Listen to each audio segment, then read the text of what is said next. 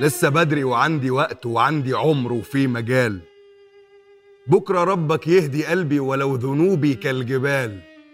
النهاردة هعيش حياتي وبكرة تفرج. هبقى توب برضو يعني زماننا صعب والحرام شبه الحلال.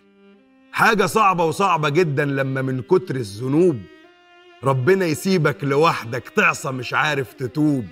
تبقى مش فاهم معاني ذنب عند الله عظيم؟ وفاكره عادي وسهل يغفر بعد ما بتنساه القلوب. ربنا غفار رحيم رغم إن العبد قاسي واللي بيعيشها بمزاجه وينسى قربه يسيبه ناسي يحل في عينيه الذنوب تصعب عليه يسيبها ويتوب ويغمي عينه ويلهي قلبه بالحياة فيزيد معاصي. في حاجات تعملها سهلة وهي عند الله كبيرة. الاغتياب والكذب مثلا والعقوق وحاجات كتيرة. قلة الإخلاص في شغلك ولا شربك للسموم دي حاجات بنشوفها عادي بس في الآخرة عسيرة.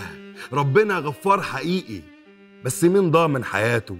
ناس كتير قالوا بكرة نرجع واما جالهم بكرة ماتوا. كل ما اعتدنا المعاصي بيبقى صعب علينا نبعد. قال لك إيه؟ قال لسه بدري لحد لما القطر فاتوا. بص على نفسك وفكر أنت فعلا مستقيم؟ هل حقيقي تستحق تخش جنات النعيم؟ هل بتعمل ذنب مثلا فاكره سهل وهو صعب ومستمر بحجة إنه ربنا غفار رحيم؟